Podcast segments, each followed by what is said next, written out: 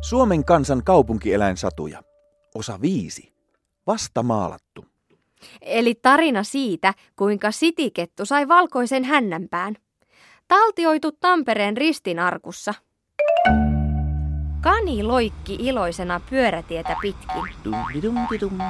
Tuli kettu vastaan. Terve kettu. Minne matka? Puistoon. He, lähde mukaan.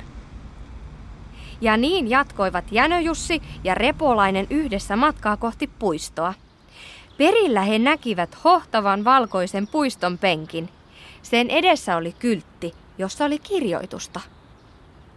Jalkojani väsyttää. Taidanpa istua tähän penkille. Mm, mutta tässä on jokin varoituskyltti. Vain niin. Mitä siinä sanotaan? En minä tiedä, en minä osaa lukea. No en minäkään. Tuskin siinä mitään tärkeää lukee. Mutta, mutta penkki haisee kovin oudolle.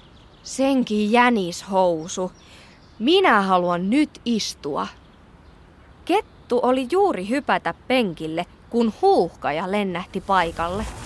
Oho, mitäs täällä me kastetaan? Tuo pupupöksy ei uskalla nousta penkille. Mutta kun siinä on jokin varoituskyltti. Jahas, katsotaanpas. Vasta maalattu. Mitä tarkoittaa? Mikä vasta? Mikä maa? Ja mikä lattu? Huuhkaja päätti hieman huvitella ketun ja kanin kustannuksella. Huhu, se on ihmisten kieltä ja tarkoittaa, että istukaa, olkaa hyvä. Tämän kuultuaan kettu ei malttanut enää odottaa. Se kääri pehmeän häntänsä rullalle ja hyppäsi penkille sen päälle. Ja pomppasi saman tien pois. Mutta liian myöhään.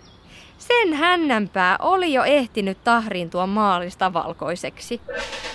Voihan kehveni, kaunis häntäni, senkin pöllö minkä teit. Oho, oho. Ja siitä päivästä lähtien on ketun hännänpää ollut valkoinen. Sen pituinen se.